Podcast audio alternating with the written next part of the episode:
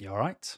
My name's Paul. I've got autism and I make random videos based on my version of autism and the way my head works. And I stick the videos on the internet just in case you want to watch them. Um, and a word of warning um, to those who don't know who I am, which is practically everybody else in the world. Um, this is going to be a follow on video. It's the final, fingers crossed, final video for the butterfly effect uh, videos that I've done, which ultimately detailed everything from a failed workplace autism needs assessment to going off with stress, battles with doctors, going back to work, and ultimately leading to this time where I uh, left my employer because I felt myself going back down the same path again with stress and anxiety. And uh, this is basically the the final video. Fingers crossed. I know I keep saying that, but you know, hopefully it's the last ever video of it um, because it needed a conclusion. You know, that was the whole point of starting this uh, this you know bunch of videos. It it was for there needed to be an outcome. Something needed to have happened and I needed reasonable adjustments. I, you know, that was it. I was going to be left with two choices. One of them was my employer gives me my reasonable adjustments, and the other one was my employer doesn't give them me, and ultimately I either get too stressed and a break again, or a leave before that happens. And it was the second option. So I just want to do a, a little look back at the reasonable adjustments I needed and see if they were reasonable or not. And I also want to tell you about the interview I had for the job that I've been offered because I did approach this interview very, very, very differently than I've ever approached anything um, when it comes to me and autism. Um, and I want to explain why. So let's look back. Was I unreasonable for what I wanted in my reasonable adjustments? No is the answer. And obviously, you can be the judge as well. I'll tell you the truth. So, obviously, the Equality Act 2010 is meant to protect people like me um, from poor, um, you know, the, the way we're treated in a workplace. If, if we're not considered, it's meant to, that is meant to be the consideration. And it's legislation, it's an act, it's the law. People have to do that. They cannot discriminate because I am different. They just cannot. But after that, it gets a bit washy. So there is no requirement for an employer to deliver. There's no mandatory requirement for an um, for an organization to give you a workplace autism needs assessment. You know, good companies will offer it, um, but it can make the difference of whether it's tokenistic or not. Um, will depend on how much they care about it. And as you know from my videos of where I talk about it, mine was more for people who are low skill and high need, whereas I see myself as the other way around. But the low need I have when I need it, it is enormous. So just because the word low is there, it doesn't mean the impact and the volume of stress and anxiety it creates is low. Absolutely not. Which is why I also don't agree with the, you know, the new way of assessing autism on its uh, severity levels because it doesn't, it, it, it reads very inaccurate. But I'm allowed that. It's my opinion. You know, it doesn't doesn't work for me, which is what I'm saying.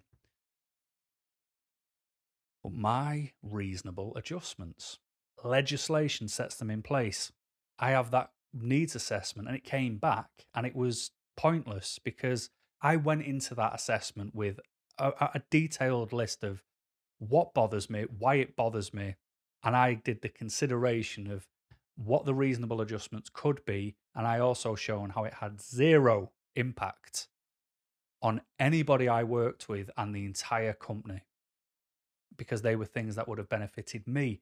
And a lot, you know, the things I asked for were more things that were not a part of my job anyway, but there was a chance of something happening down the line which could have put me in the spotlight for a potential consideration and I just wanted to make sure in black and white I had it confirmed that I, if if that day ever came, I could go, nope, I've got this document. You're gonna have to bypass me on this one, I'm afraid. That was what it was for. So it wasn't even, you know, reasonable adjustments in a way. It was just wanting my I just wanted to be my job description. I wanted to stay within the lines and make sure the lines stayed in place. Um, because what can happen is when you know the butterfly effect, the butterfly flaps its wings on you know one side, and there's a tornado born on the other from it. You know, if I don't get what I want, the calm becomes the chaos for me. Me, everything can be absolutely you know placid around me, but me internally, I'm a raging inferno. I am an out of control tornado. I am a tsunami. I am everything you want inside because you don't see what the problem is, but I feel the problem.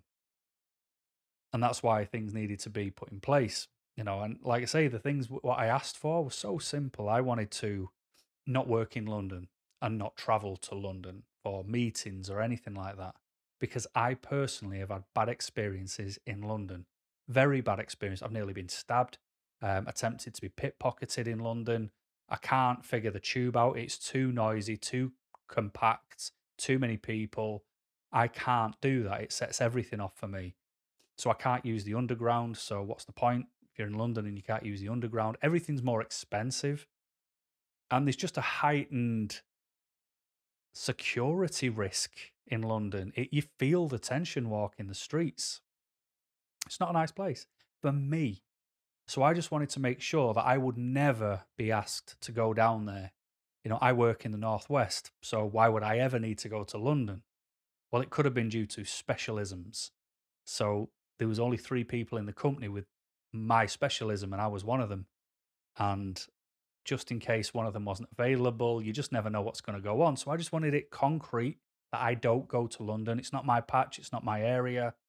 Um, and I just get to avoid that. So I can put that fear to bed. Because even though someone verbally might say, Oh, don't worry, Paul, you'll never need to go to London, that lets me sit down, but it lets me sit down on a hard wooden bench. Whereas I would rather sink into a big soft beanbag. and that's what the written version of it does. You know, I'm still tense when I'm, you know, just because it's somebody's word, because I've been let down every single time somebody has given me their word you know, oh yeah, we'll make sure this happens for you, and it never has. Yep, don't worry, I'll get you that. They've never got it, me. You know, oh, don't worry, you'll never need to do that. And then it's, oh yeah, I might have said that, but this is very different. I can't rely on people's word because it, people go back on it to suit them. I needed black and white evidence, so they couldn't. And if they wanted to, it would mean a meeting with HR as well. So everything would always be recorded, and that's what makes me comfortable but they, they they didn't do that. I just had the verbal version of it. I didn't want to stay in bed and breakfast, guest houses, student accommodation. You know, I didn't want to stay anywhere that wasn't a hotel. You know, the Premier Inn is cheap and cheerful. That's fine. But what I found when I've stayed in guest houses, pubs, um, you know, the bed and breakfast sort of establishments is they are too personal. And again, I've had bad experiences with personable I find them less clean than a hotel. Um, you know, I stayed in this one place where it had handprints on the windows. It had uh, hair from not their head still in the bed. It was disgusting. And then I went in the bathroom, floor was missing. And I had to walk across these beams to go and use the bathroom right above the kitchen for the communal space. So I had to wait until the kitchen was shut just to go to the toilet. You know, so you just never know what you're going to get. So I need to stay in a nameless, faceless hotel that's very well known because there's a standard to it. And, you know, I've also stayed in bed and breakfast where they're just too personal.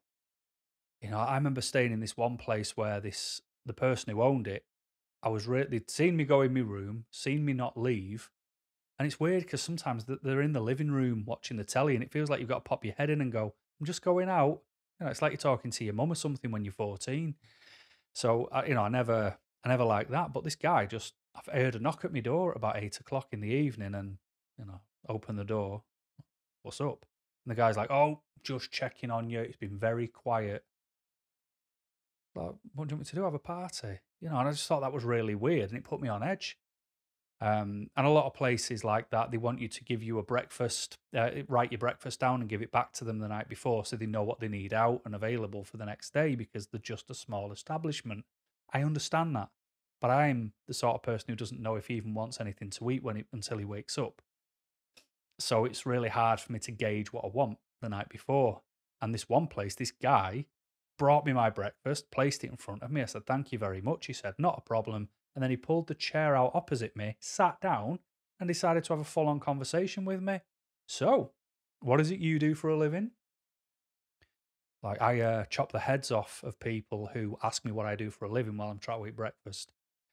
Yeah, it was like, it was, I understand people like to be personable, but I am not a personable person. And that is horrible for me. And because where I worked and a lot of and probably the place I'll go to work, they use a certain website which have um which only has certain establishments on it. And I work in some remote places, so I don't always have the freedom of these named hotels. But I needed it written down that I don't stay in these sorts of places because of the issues it can cause with anxiety.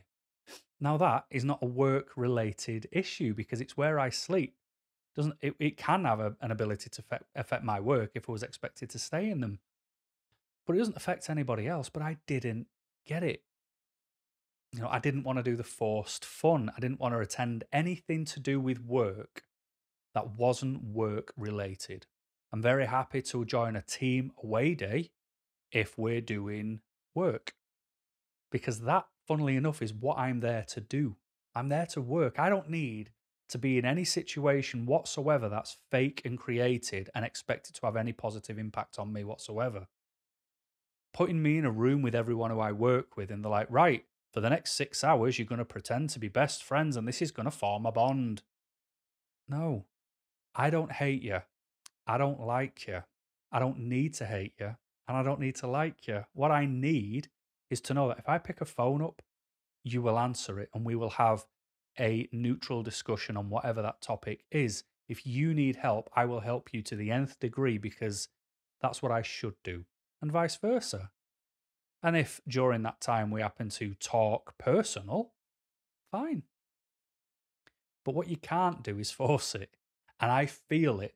I feel it so strongly. It's like someone's got the hand on the back of my head trying to force it into a cake. You know, it's, it, I, I feel everything is, I feel being pushed. I don't want to compete against somebody else because that's meant to, you know, uh, increase the team building with the people you're put together with. And no, because I don't want to be in a situation where it's about winning and losing when that isn't the type of job I do. I'm not a football player. I don't need to know what it feels like to win or lose. I need to know what it feels like to complete. So I hate that sort of stuff. And I just wanted it down that I avoid forced fun. I didn't get it.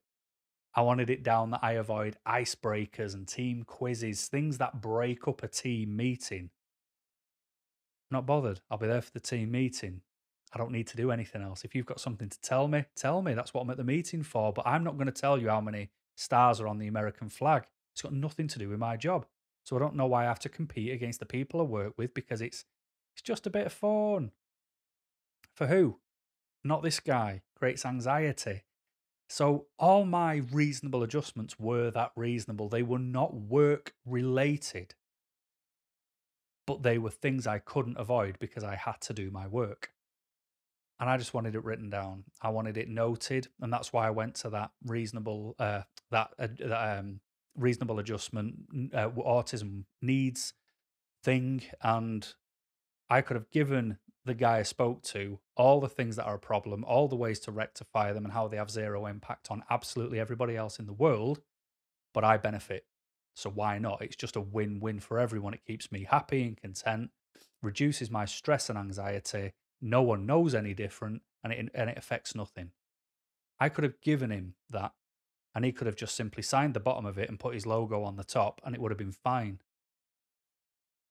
but he didn't. Instead, he put together his own form and it absolutely missed all the key points and pointed out a load of things that weren't necessary. You know, and I think the thing that bothers me the most is I am not a stupid person. I'm daft as a brush. I still laugh when people fart. I'll always do that. I found I find it funnier now than I did when I was a kid. You know, there are things that are childish which I will always find funny. I am daft. I like being silly, but I am not stupid.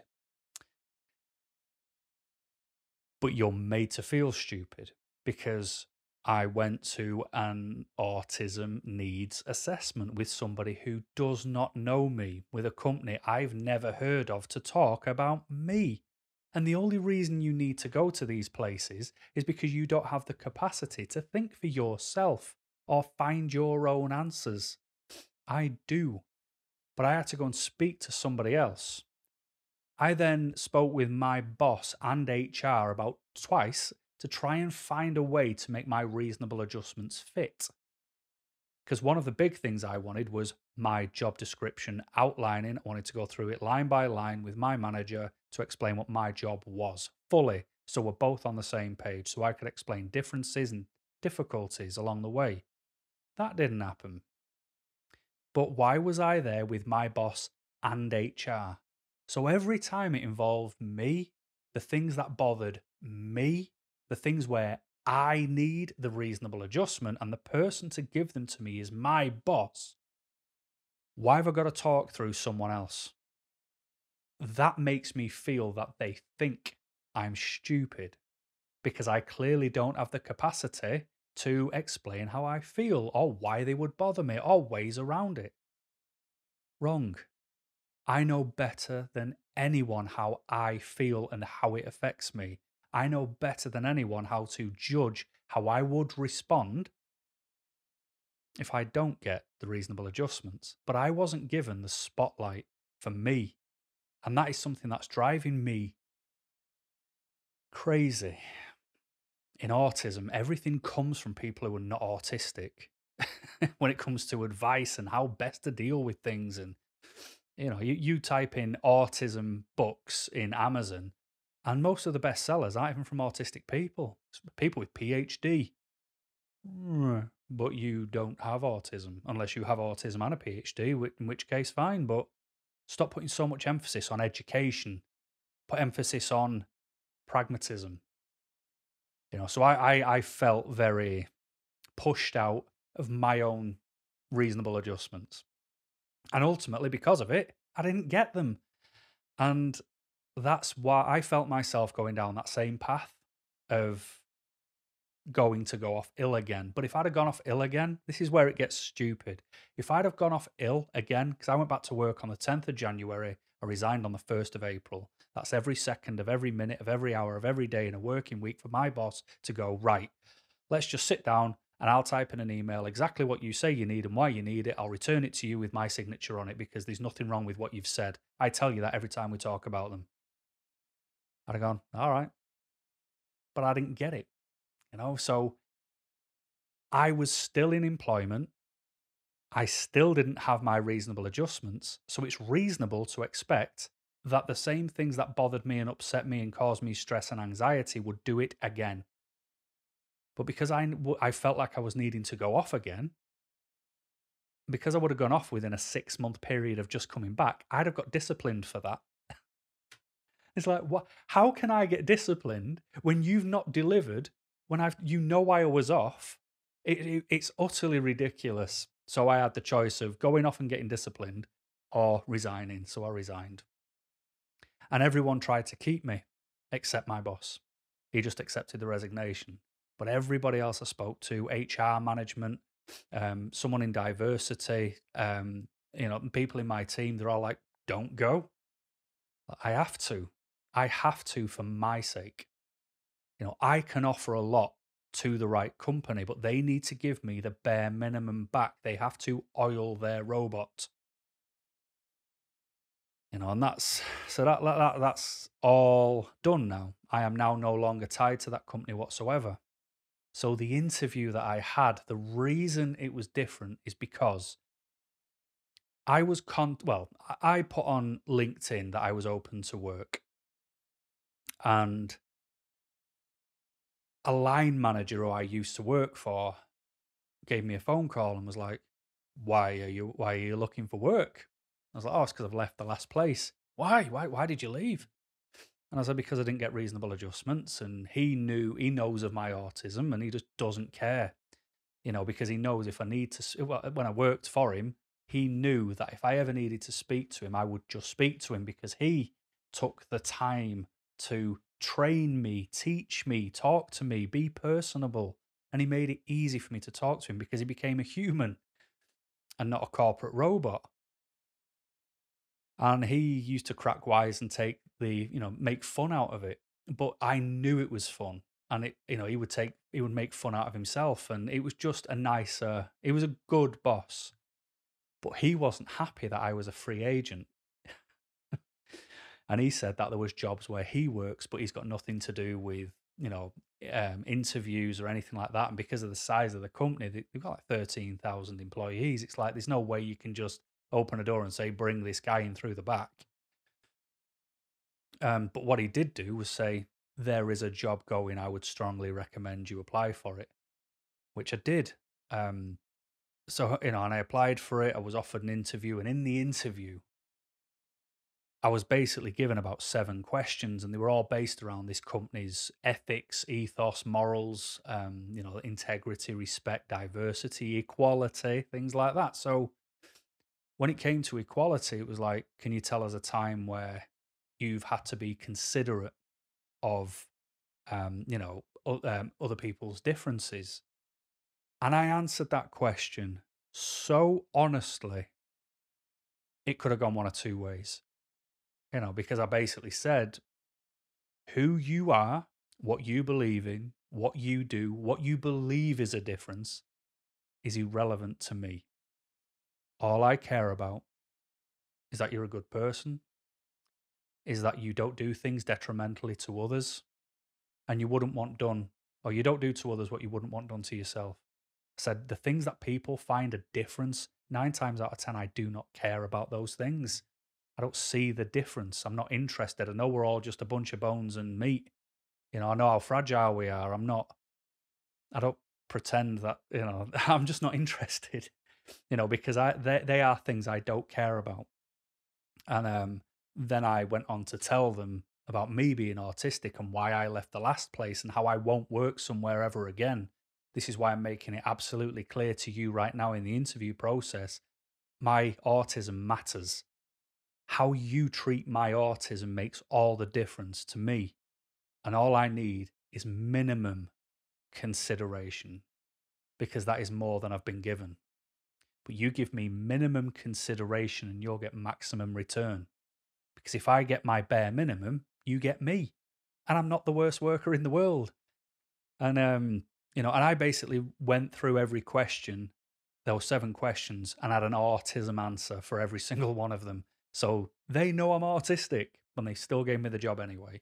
You know, they're an autism, um, they're a disability confident employer um, which is something you can Google if you want. But you know, it ultimately means that there are tiers to it, and you have to prove what you do to earn higher tiers in um, in this. They've got thinking groups within the company, and I said in the interview, look, if there's autism thinking groups of how things can improve and how it changes policy, within the first week I am joining because I'm sick of being the last thought you know, there needs to be, you know, th- th- you just don't understand how well people like me work if I'm just given an ounce of, you know, you, like I say, just give me something and I will back you to the hilt.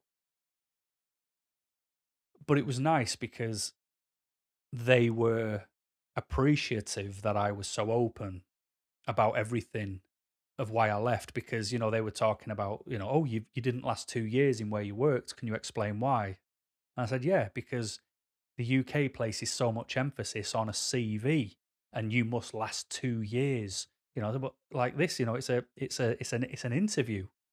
An interview is a personality test. It is nothing to do with how well you can do a job.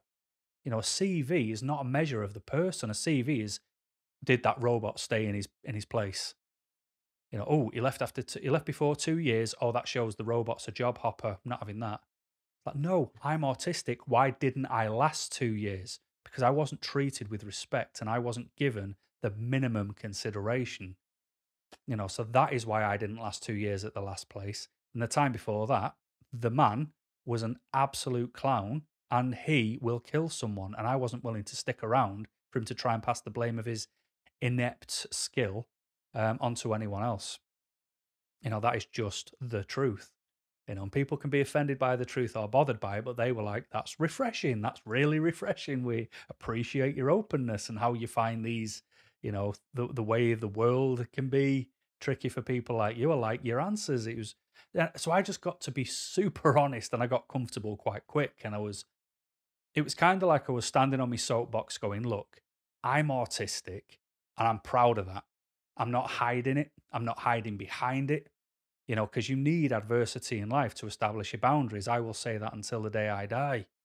You can't just avoid everything. You've got to challenge yourself, but you also have to look after yourself.